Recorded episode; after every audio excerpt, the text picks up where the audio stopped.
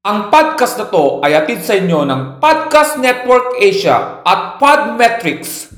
Maraming salamat sa banyo ko dahil nagkaroon ng echo ang boses ko. The views and opinions of the hosts and the guests do not matter. Any similarities to actual persons and events, we are sorry. So don't take this show seriously. Ang tamaan, guilty.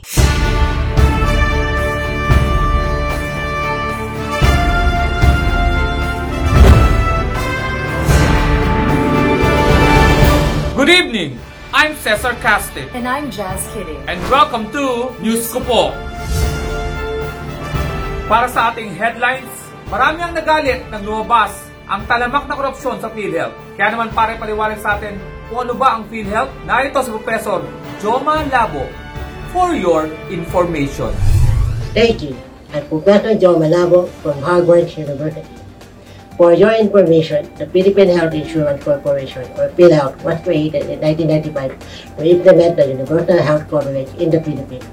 In 2010 and 2015, reform efforts were outlined to make decentralization and health insurance work more effectively, including expanded government subsidy for the enrollment of the poor. The creation of the local health insurance delivery planning unit to reduce fragmentation. A stronger DOH role in regionalization. Also shipping the fee on the service rate payment scheme IHCP portal system established to provide a link between the accredited institutional healthcare system provider and PhilHealth throughout the online connection. Since 1996, the benefit package and the delivery system have improved. PhilHealth had an outpatient diagnostic package limited to the indigent beneficiary. This addition creates a nearly comprehensive coverage for the indigent. That's all for today. Once again, I'm Professor Joe Malabo for your information. Back to you. Proposal na i-regulate ang social media under the Anti-Terror Law Bill, hindi daw dapat gawin, sabi ni Senator Tim Lacson. Kapag ni-regulate daw kasi ang social media, eh paano na ang kanyang Twitter na may halos 40,000 followers na? Samantala, kaya naman pala nagalit si Pangulong Duterte sa mga frontliners ay dahil akala niya revolusyon ang gusto ng mga ito. Ipinaliwanag naman ni spokesperson Larry na kaya naisip ito ng Pangulo ay dahil sa kumakalat na music video na may pamagat na Di nyo ba naririnig? Nakakuha kami ng kopya ng nasabing music video at ipapalabas namin ito ngayon. Di nyo ba naririnig? Hoy! Kanina pa kita tinatawag eh. Maglalaba ka pa. Di mo ba naririnig? Di nyo ba naririnig? Tinig ng misis kong galit. Hoy! Ano ba? Bilisan mo na nga! Okay, dyan na! Parang ibang video na yun. In other news, napag-alaman namin na bumili pala ang PhilWealth ng Adobo Master Collection software na nagkakahalagang 168,000 pesos per unit lang. Pero ang nilagay ay 21 million per unit. Tinanong namin ang dahilan kung bakit ginawang 21 million mula sa 168,000 eh hindi daw kasi sila naniniwala na ang numerong 168 ay swerte. Kaya, ginawa na lang nilang 21 million.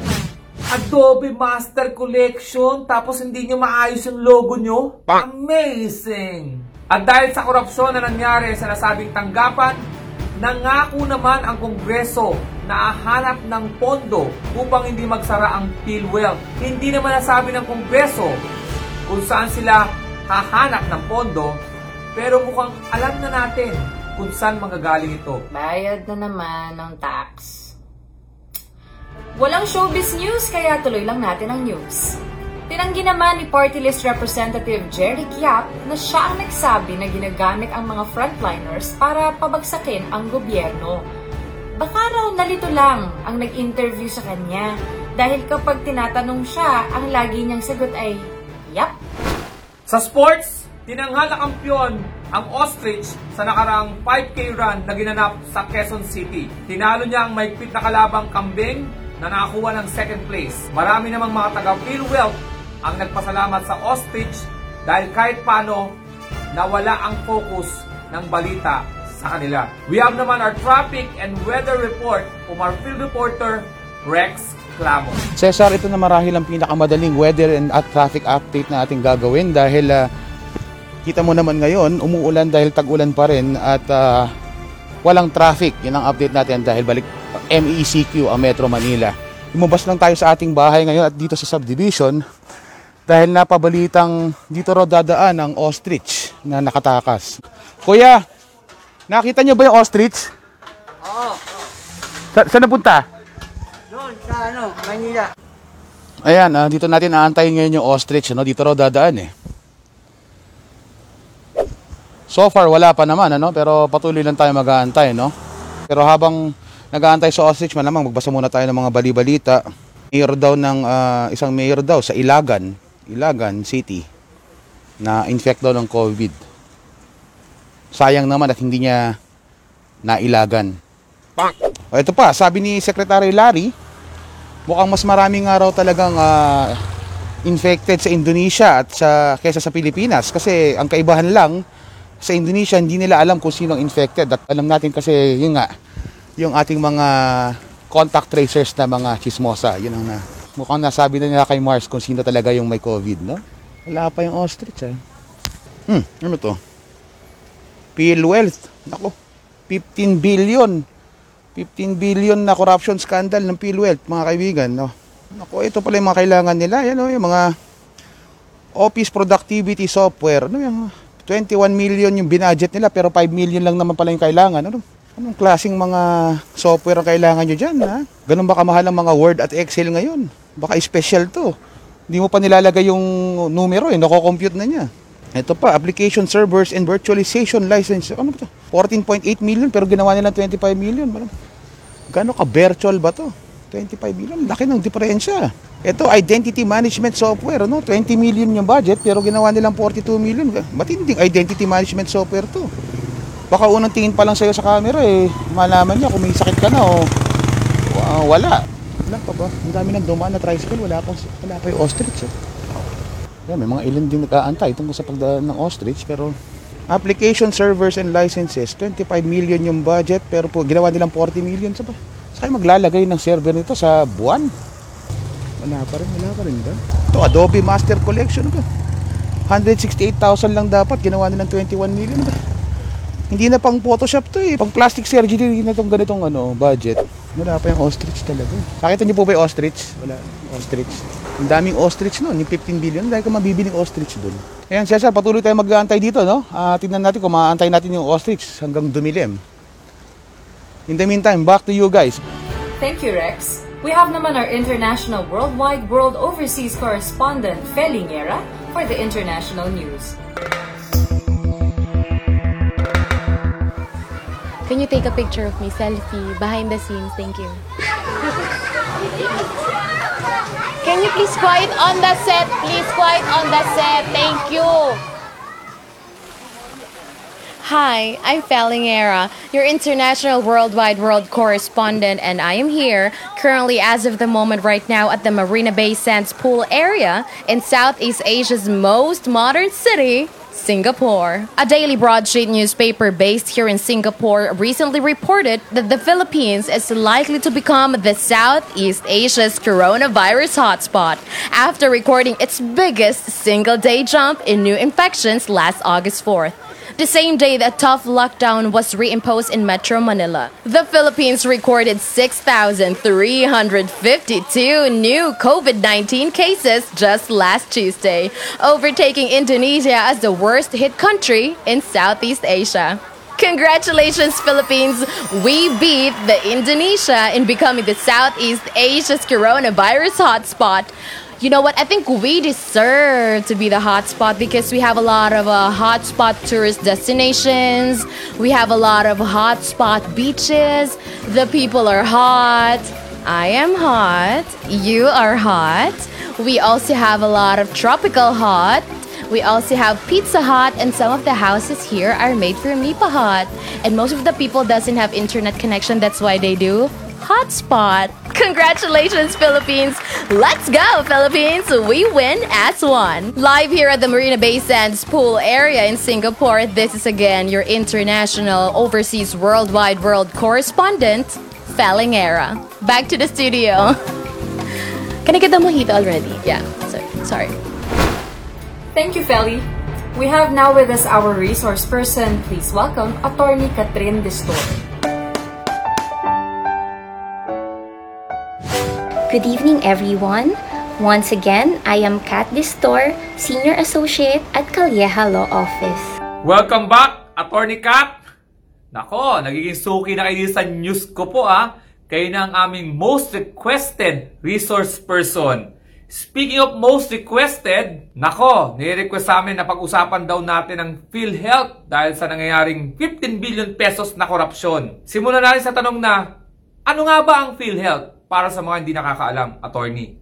Ang Philippine Health Insurance Corporation o PhilHealth ay isang korporasyon ng pamahalaan na itinatag noong 1995 upang ipatupad ang isang National Health Insurance Program para sa mga Pilipino.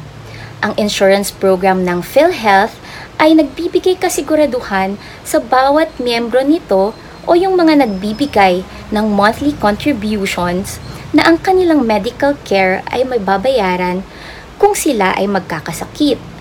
Halos lahat ng Pilipino ay maaaring maging kasapi ng PhilHealth magsimula na lamang sa mga indigents hanggang sa mga self-earning individuals or businessmen and women o mga OFWs pati na rin ang mga Pilipino na residente ng ibang bansa. Attorney, dahil mukhang sa pagbili ng gamit nagkaroon ng korupsyon, eh paano nga ba bumibili o nagpro-procure ng gamit ang PhilHealth? Ang bawat ahensya ng pamahalaan, pati na rin ang mga korporasyon nito tulad na lamang ng PhilHealth, ay nararapat na dumaan sa proseso ng procurement na naaayon sa Republic Act No. 9184 o ang tinatawag nila na Government Procurement Reform Act. Ang lahat ng bibilhin ng ahensya na ito o ng mga korporasyon ng pamahalaan ay hindi dapat lalagpas sa budget nila para sa taon na yon. Ang mga ito din ay dapat nakasaad sa kanilang Annual Procurement Plan o yung tinatawag na APP. Karaniwang dumadaan po ang mga binibiling goods and services ng ating pamahalaan sa tinatawag na competitive bidding, wherein the bidder or the seller submit the respective proposals. In turn, the agency shall choose the most responsive or usually the lowest bid price in order to provide the needed goods and services. Tuling tanong, attorney, ano-ano nga ba ang mga aligasyon tungkol sa procurement ng PhilHealth? Noong ikaapat po ng Agosto, lumabas sa mga news report na ang dating anti-fraud legal officer ng PhilHealth na si Attorney Thorson Montesquith ay inakusahan ang mga opisyal ng PhilHealth na nambulsa ng halagang 15 billion pesos. Ayon din sa ba- ibang news reports, meron ding mga alegasyon ng korupsyon pagdating sa procurement.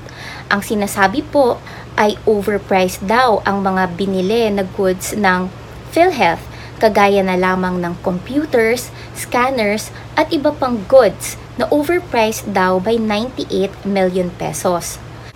Sa kasalukuyan po, ang ating Senado ay nag-iimbestiga sa naturang korupsyon at mga alegasyon ng anomalya sa procurement sa PhilHealth. Muli po, maraming salamat. Good night and God bless. And that's it for tonight.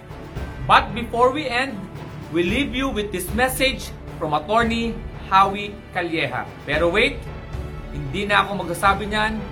Simula ngayong linggo, one of Howie's angels ang magsasabi ng message. Simulan natin kay Sai Baltasar. Si Duterte, parang reseta ng doktor. Hindi mo maintindihan. Ha ha Howie! Thank you, Sai. And that's it. I'm Cesar Castic. And I'm Jazz Kidding. Good night!